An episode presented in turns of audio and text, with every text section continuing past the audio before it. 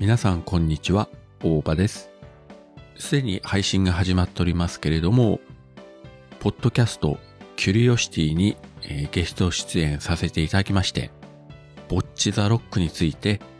黒柳りんごさん、そして黒柳小鉄さんと3人で、思う存分、えーネタバレ全開で喋ってまいりました。いや、もうめちゃくちゃ楽しかったですね。黒柳りんごさんはこの番組にも何回かゲスト出演していただいて、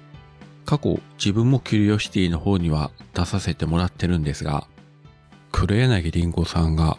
なぜか非常に緊張してましてですね、えー収録の合間合間になぜか、えー無音状態が続くというね。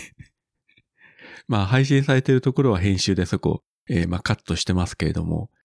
今もってなぜリンゴさんこの日そんなに緊張してたのかっていうのがね、ね謎だったんですけれどもね。いや、そんなに自分ね、彼女のことをいじり回したりとかしてないし、まあそもそもテーマがポッチザロックのことでね、黒柳りんごさんの過去の恋愛話をね、掘り返すとか、まあそんなことしたわけでもないのになんででしょうか。そして黒柳小鉄さんとはですね、収録でがっつり喋ったのは今回初めてだったんですけども、うん、面白かったですね。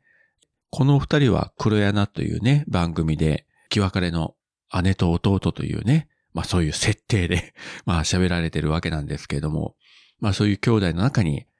えー自分が一人入って、まあどういう化学反応が起きたのか、あるいは起きなかったのかというところをね、まあ聞いていただければと思いますし、まあともかくね、三人三様でいろんな視点からボッチザロックもここが面白いとか、ここがね、ハマったとか、この、ここが、みたいな感じでね、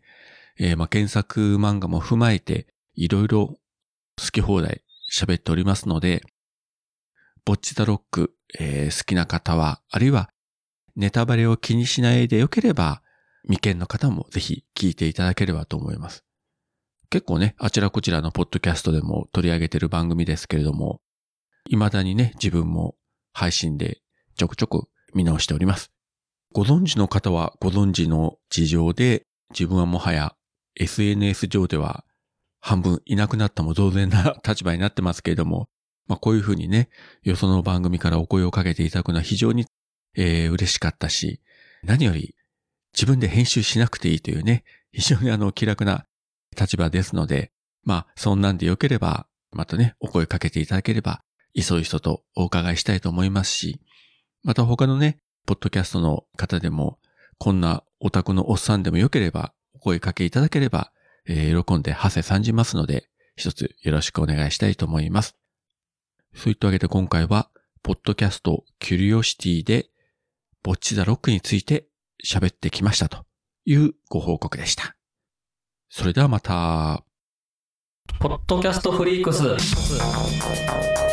2023年3月4日大阪難波でポッドキャストをテーマにしたイベント。ポッドキャストフリークスを開催。総勢27組のポッドキャスターに会えるリアルイベント。入場チケット絶賛発売中。詳しくはポッドキャストフリークス。オフィシャルホームページポッドキャストフリークス .com をチェック。ポッドキャストラバーの皆様のお越しを心からお待ちしております Do you like it? Yes, I like it. Podcast Freaks.